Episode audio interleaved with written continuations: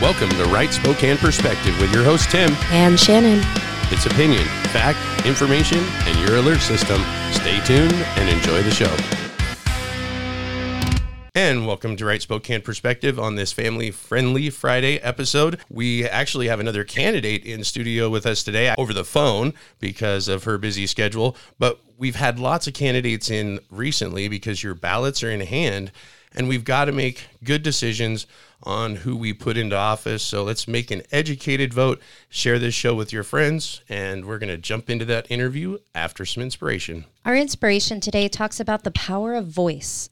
The most powerful orators in history are often those leaders who've used their voices to bring about positive change.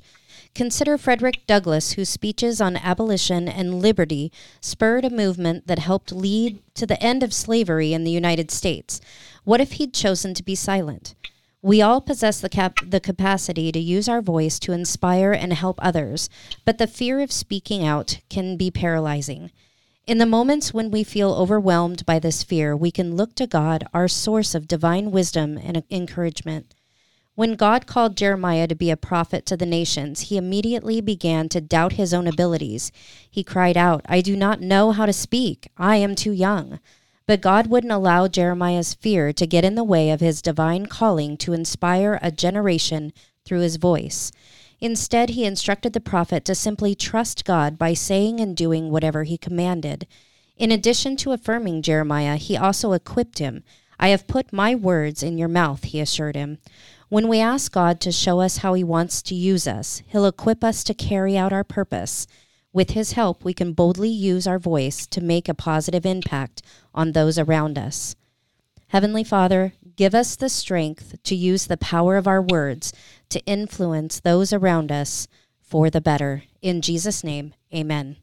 Amen. Well, I'm going to have to say we have a great opportunity in influencing those to make good decisions and use the power of our voice in uh, elections and voting. And we have a candidate in today who is running for the top position in the city of Spokane. That would be Mayor Nadine Woodward. We're going to do the first half on city issues and and let the Mayor Woodward tell us what's going on. And then in the second half, we'll be covering some campaign issues. So welcome to the show, Nadine. Thank you, Tim. Appreciate it. Yeah, thanks for taking the time out this evening. Tell us a little bit about what's going on at the city level. I know there's been a, a lot of things going on, politics aside, in trying to you know deal with inflation and issues with our city budget, issues with uh, uh, policing, public safety. So go ahead and, and let us know what the city's you know had going on. Sure. Um, yeah, the, the, the, top two priorities um, coming into office, and certainly what I hear when I'm out in the neighborhoods and talking to businesses, is public safety and homelessness. Um, we have initiated some emphasis patrols in our downtown area with SPD. Uh, to focus on some of the real challenging locations, uh, most recently around Second and Division, which is our major city gateway right off of Interstate 90. Uh, we have found that to be an especially challenging uh, area regarding uh, drug use, the sale of drugs, and uh, overdoses. Now that we have some tools uh, that we can enforce drug possession and yeah, drug seemed... use in public spaces um, for the first time in several years. Yeah, that seemed like tools... a really tough situation that we were in there for a couple of years where I think different than any other state in the nation, we just said we weren't going to enforce laws around uh, public drug use and people being on the streets you know, passed out. Well, we decriminalized simple possession. So for two years, our officers did not cite or charge. The Blake decision at the state Supreme Court decided that you could not arrest uh, for a felony for drug possession. So they it instructed officers to refer people to treatment twice before they could cite them with drug possession. And it was a very difficult policy to follow and try to keep track of how many people you've approached, how many people you've tried to refer to services. And then the state didn't fund the mandate. They mandated referral to treatment, but didn't provide more funding for treatment programs to refer people to. Well, and it seems so like in, that's what your challenge has been for the most part is is as the administrator basically of our city you have to follow state laws and when the state has misguided laws whether it's through the judiciary or through public policy in the legislature. The our local police. I just had an interview last week with Police Chief Craig Meidel, and we've had the sheriff in and talked about that transition from felony drug possession to not enforcing the law. Now it's a, a, gross misdemeanor, so now we can enforce the laws, kind of, but then it's also put on the local government's plate financially to do those prosecutions and the short term incarcerations. Well, and right now, because of the fact that there's no jail capacity at the Spokane County Jail, they don't typically uh, detain anybody with a misdemeanor. Yeah. So whether that's a, a, simple or a gross misdemeanor, those individuals, unless they have other charges on top of that, like warrants out for their arrest, they don't get detained at all. And that can but be a problem with our our law enforcement. I've discussed this with people and also officers that they'll arrest someone for criminal activity at the beginning of a shift and sometimes they'll end up arresting this has happened where they arrest the same individual before the end of their shift and because we're not or, able to hold them or they arrest an individual, they get booked into the jail, and the officer is in their vehicle filling out the form, the report, and that individual is released before they even complete that report. And that's one of the and things I've very demoralizing to our officers. Well, our officers and our community because uh, folks are out there, they're trying to get a police report number because they have to do an insurance claim on damages to their property, and the person who did the damage is released before the insurance paperwork's filled out. So similarly with our law enforcement in that booking, and what's interesting interesting about this is we did discuss this topic on the show uh, just a week and a half or two ago. And on Sunday, this last Sunday, the local newspaper, the Spokesman Review, did an article that said it was uh, what's the name of the article, Shannon, again? It was No Bail System Confounds All Sides. People accused of violent felonies were released on their own recognizance 665 times since 2021. So just the last couple years, and that's right here in the Spokane area. Um, so, what are your thoughts there with as local government and how you handle that? Well, it's really difficult, um, especially in the two-year period that we did decriminalize drugs. The state of Washington now leads the nation. We are number one in the percentage increase of overdose deaths.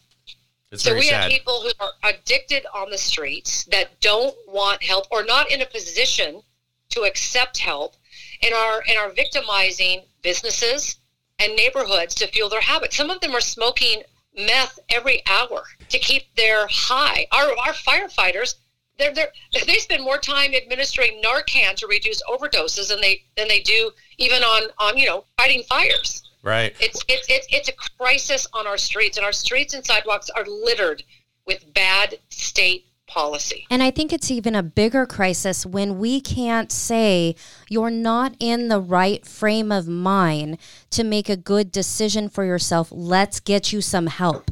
I, the state yeah. has really removed our ability to be able to to love on people and say, "Hey, we love you enough to not let you do this to yourself." Yeah. Well, then it's a sad situation too when we talk about our health and human services, a lot of our state local budgets uh, having to do with that, plus criminal activity. A lot of it is tied to drug use, even though we know as Paul as you know, I'm a policy wonk, I guess, but our legislature should know we've done surveys and studies, and the vast majority of drug addicts wish they could be free from the addiction. And I've heard from many, many parents whose children died of overdoses who had wished the system had actually the judicial system had been working the way it should and that those individuals ended up in jail. Now, these are parents of young adults who have died of overdoses. If they had gone to jail, that would have been the impetus for them to get help.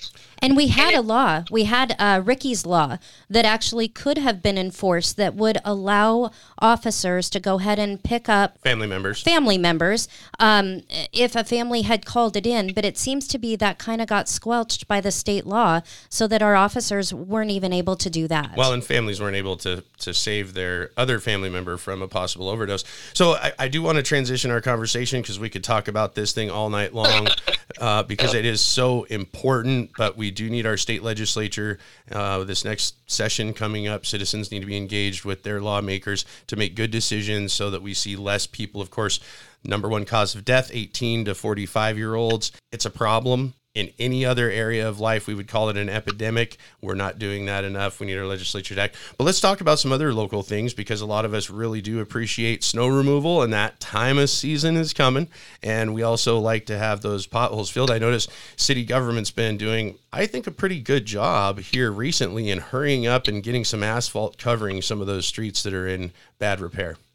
Well, you know, we have two seasons in the city of Spokane, and that's snow season and construction season. so that's right. I, you see a lot of construction projects going on right now, trying to run uh, the race with the clock before the, the first snow flies. And it looks like if you look at our forecast, we could be getting some Tuesday night snow into Wednesday snow. That's so right. Wednesday, we are uh, having a news conference on what the snow plan is for the city of Spokane.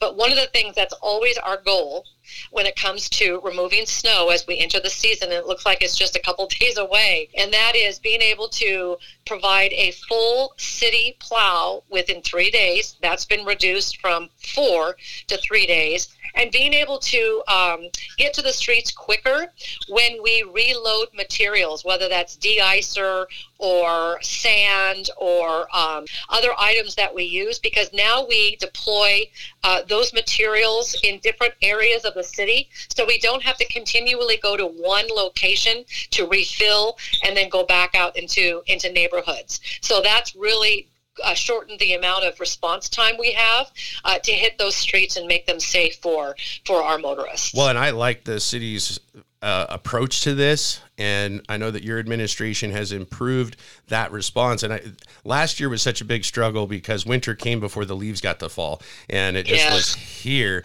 And that's why when I noticed these projects where they're putting a layer of asphalt over some crumbling roadway that needs replaced, they're doing that to diminish the potholes through the winter and also save, I think, our plow equipment so it's not being damaged hitting um, asphalt that's that's decaying. So, uh, you know, even though on this show we are critical of, of government and often elect, elected officials, uh, the people that I will never be that critical of is those those plow truck drivers, those guys that go out in the early AM hours and try to make people's commutes safer, or those people that are, you know, give those road construction crews a break, pass them slowly, give them extra room. They're out there trying to make our, our roads safe for the, the coming season. So give them a little bit of room. And remember, those plow trucks, if they plow you in, just remember, just go out there and remove that little bit of a berm and remember that the rest of the roadway is clear for that commute. So, uh, anything else on the city that you want to cover in the next uh, minute or so? Well, let me also add when it comes to those berms that you're talking about, those are a real frustration for people. And we're trying to do our best to add those snow gates to every single year, more snow gates to our plows so we can lift those gates and not plow people into their driveways or, you know, make it harder um, for them to have to shovel out their sidewalk. So we're always working to improve because we know we can always do better. One other thing I want to add real quickly that we just did in the last couple of weeks when it comes to uh, the issue of homelessness. I have signed on with mayors from across the state of Washington and up and down the West Coast to uh, petition the U.S. Supreme Court to overturn Martin v. Boise.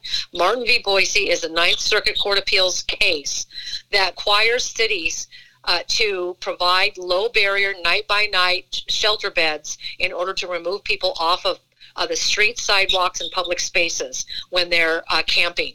And we cannot continue to be bound by that decision. We want the Supreme Court to make a decision for us so that we're not spending all of our resources on those low barrier beds. They're extremely expensive to operate, as we've seen with TRAC, the Trent Resource and Assistance Center, $9 million a year. And we need to put our money and resources into programs that actually have better outcomes than just emergency shelter. Absolutely. Well, and I think low barrier turns into no barrier, and we also need those services to help hold people accountable. Uh, yep. So we're gonna, we're going to take a quick break. Again, we're going to be back with Mayor Nadine Woodward. We're going to talk a little bit about the campaign when we come back. So don't go anywhere, folks. The Citizens Alliance for Property Rights has published our ratings of 2023 candidates for office in Washington State. Find these on our website at capr.us.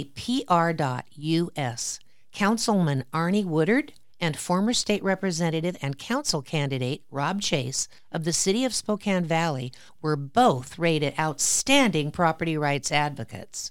Among those candidates rated good by Caper are Nadine Woodward, Kim Plese, Michael Cathcart, Earl Moore, Jessica Yaeger, and Erica Lalka. Go to our website for more ratings. That's caper.us, C A P R.us. Tim and Shannon have published their interviews of many candidates on their website. Find those at rightspokaneperspective.com. Finally, don't forget to mail in your ballots by November 7th. Good candidates are counting on you to vote. And welcome back to Right Spokane Perspective on this family friendly Friday episode. And part of the reason why it's family friendly is because we are talking about the family's rights to engage with government. And that's making sure you, your children, everyone that's registered to vote in your household, maybe in your community surrounding you, is turning out to vote. We need to get those ballots turned in. Local government is the one that's closest to us. And has the greatest impact on our daily lives, the quality of our lives, the criminal justice system, potholes, and those sorts of things. Again, we've got Nadine Woodward, Mayor of City of Spokane, on the phone with us this evening. We're going to jump into the second half of this discussion talking about the campaign. And Nadine, I'd like to start with the budget, Mayor. it's been a discussion. I look at the media and I see politics attacking the mayor's administration, your administration for the budget. When on this show, I've covered the priorities of city budget from the city council's perspective. And they're the ones that have been setting up things and spending the money years before you came into office. So to be critical of your budget uh, seems disingenuous. Well, and let's make sure that your listeners understand that the legislative branch of government, the city council, they hold the purse strings of the budget. They decide how the money is spent. And they've approved the last three budgets that I've put forth to, to them. Our budget for 2024 did begin with a, as we were creating it, it's a 1.2 billion dollar budget. Did have a 20 million dollar structural gap, which means that there was a hole in the budget. But we're not like uh, unlike any other city across the state of Washington, where we are seeing revenues not keep up with expenditures. And it's happening in most of your listeners' household budgets as well, or anybody who's listening to that has a has a business. So the cost of goods to government exceed the cost of goods to consumers. Well, like we Our talked revenues, about in the first half, you know, the plow trucks are very integral part of what people expect from city government. When the price of diesel goes up, those things run on diesel. Gas, fuel is way up. Fleet to replace our, our aging fleet is way up. And I'll just tell you too, we have invested in our employees because of the work unprecedented workforce shortages and how difficult it is to hire. We are investing in the people who carry out the services that our community expects so that we actually have a workforce at city hall. But i presented a balanced budget to the council my preliminary balanced budget October 2nd. We're having conversations about how we fill that gap. We're doing it through efficiencies within the city, a hiring freeze, and in looking at ways that we can increase revenues.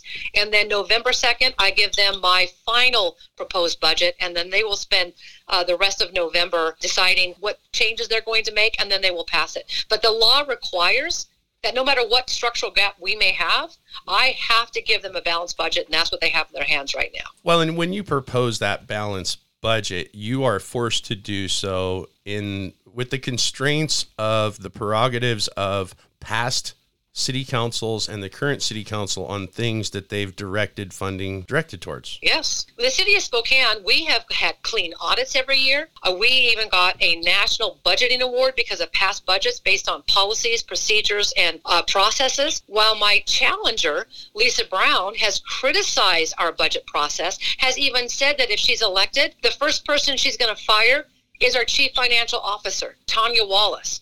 Who talks like that? How disrespectful and unprofessional. While she was at Commerce for three years, a state audit found that there were a half a billion dollars in Commerce funds that did not go through the proper process to subrecipients. And that's pretty amazing. The audits that you bring up, a lot of folks are not familiar with what those audits look like. So you have the state auditing municipal governments, you have outside entities doing these audits.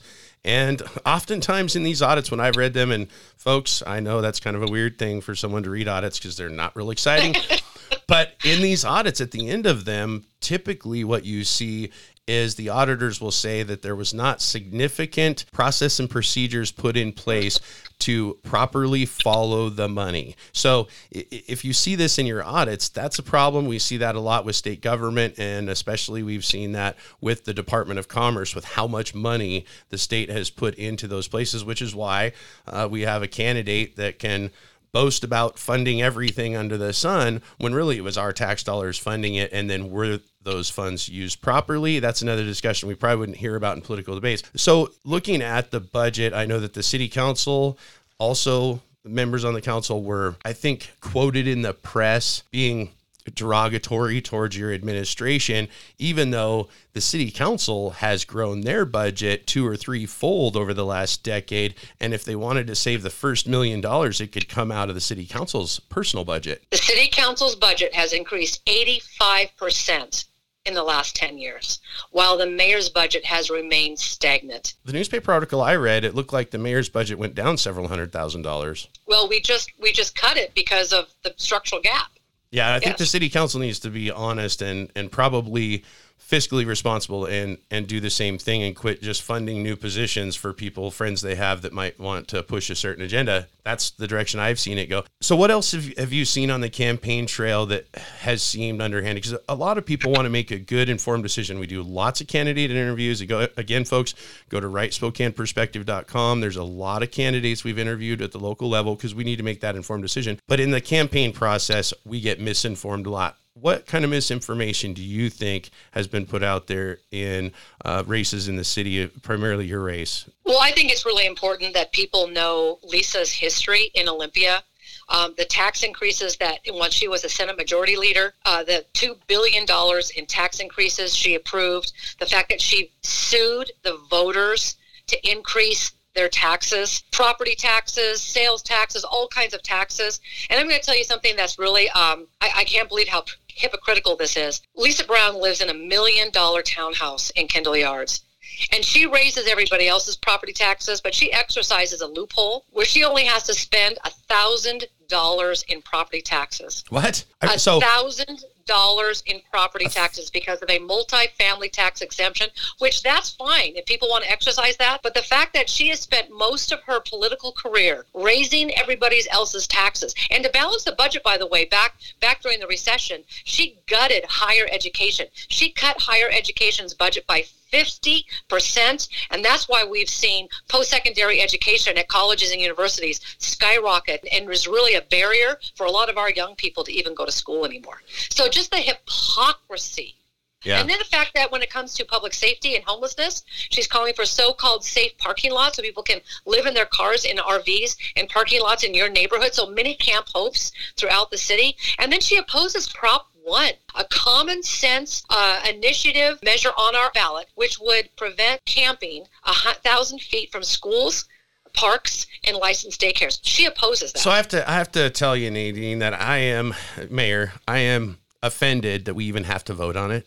Really, we we have to vote yeah. on illegal camping near where children are cared for and educated. I thought that was already I thought it was already the law to not illegally camp and I thought we had laws in place to keep predators, to keep people doing criminal activity like open drug use away from places where children are uh, educated and cared for. Well, our city council refused to put that in our uh, revised illegal camping ordinance. Now, listen, if I had more people on city council that had common sense and were sensible and looked at these kinds of things the way you and I do, we would have gotten that passed at this in a, in a city ordinance. But there are our existing current city council refused to include that in our revised camping ordinance. Well, I think that having to vote on this is a referendum on the city council. I think that the voters will roundly approve keeping Camp Hopes um, on this show, we've called them Camp Dopes because we know the primary thing that's happening there.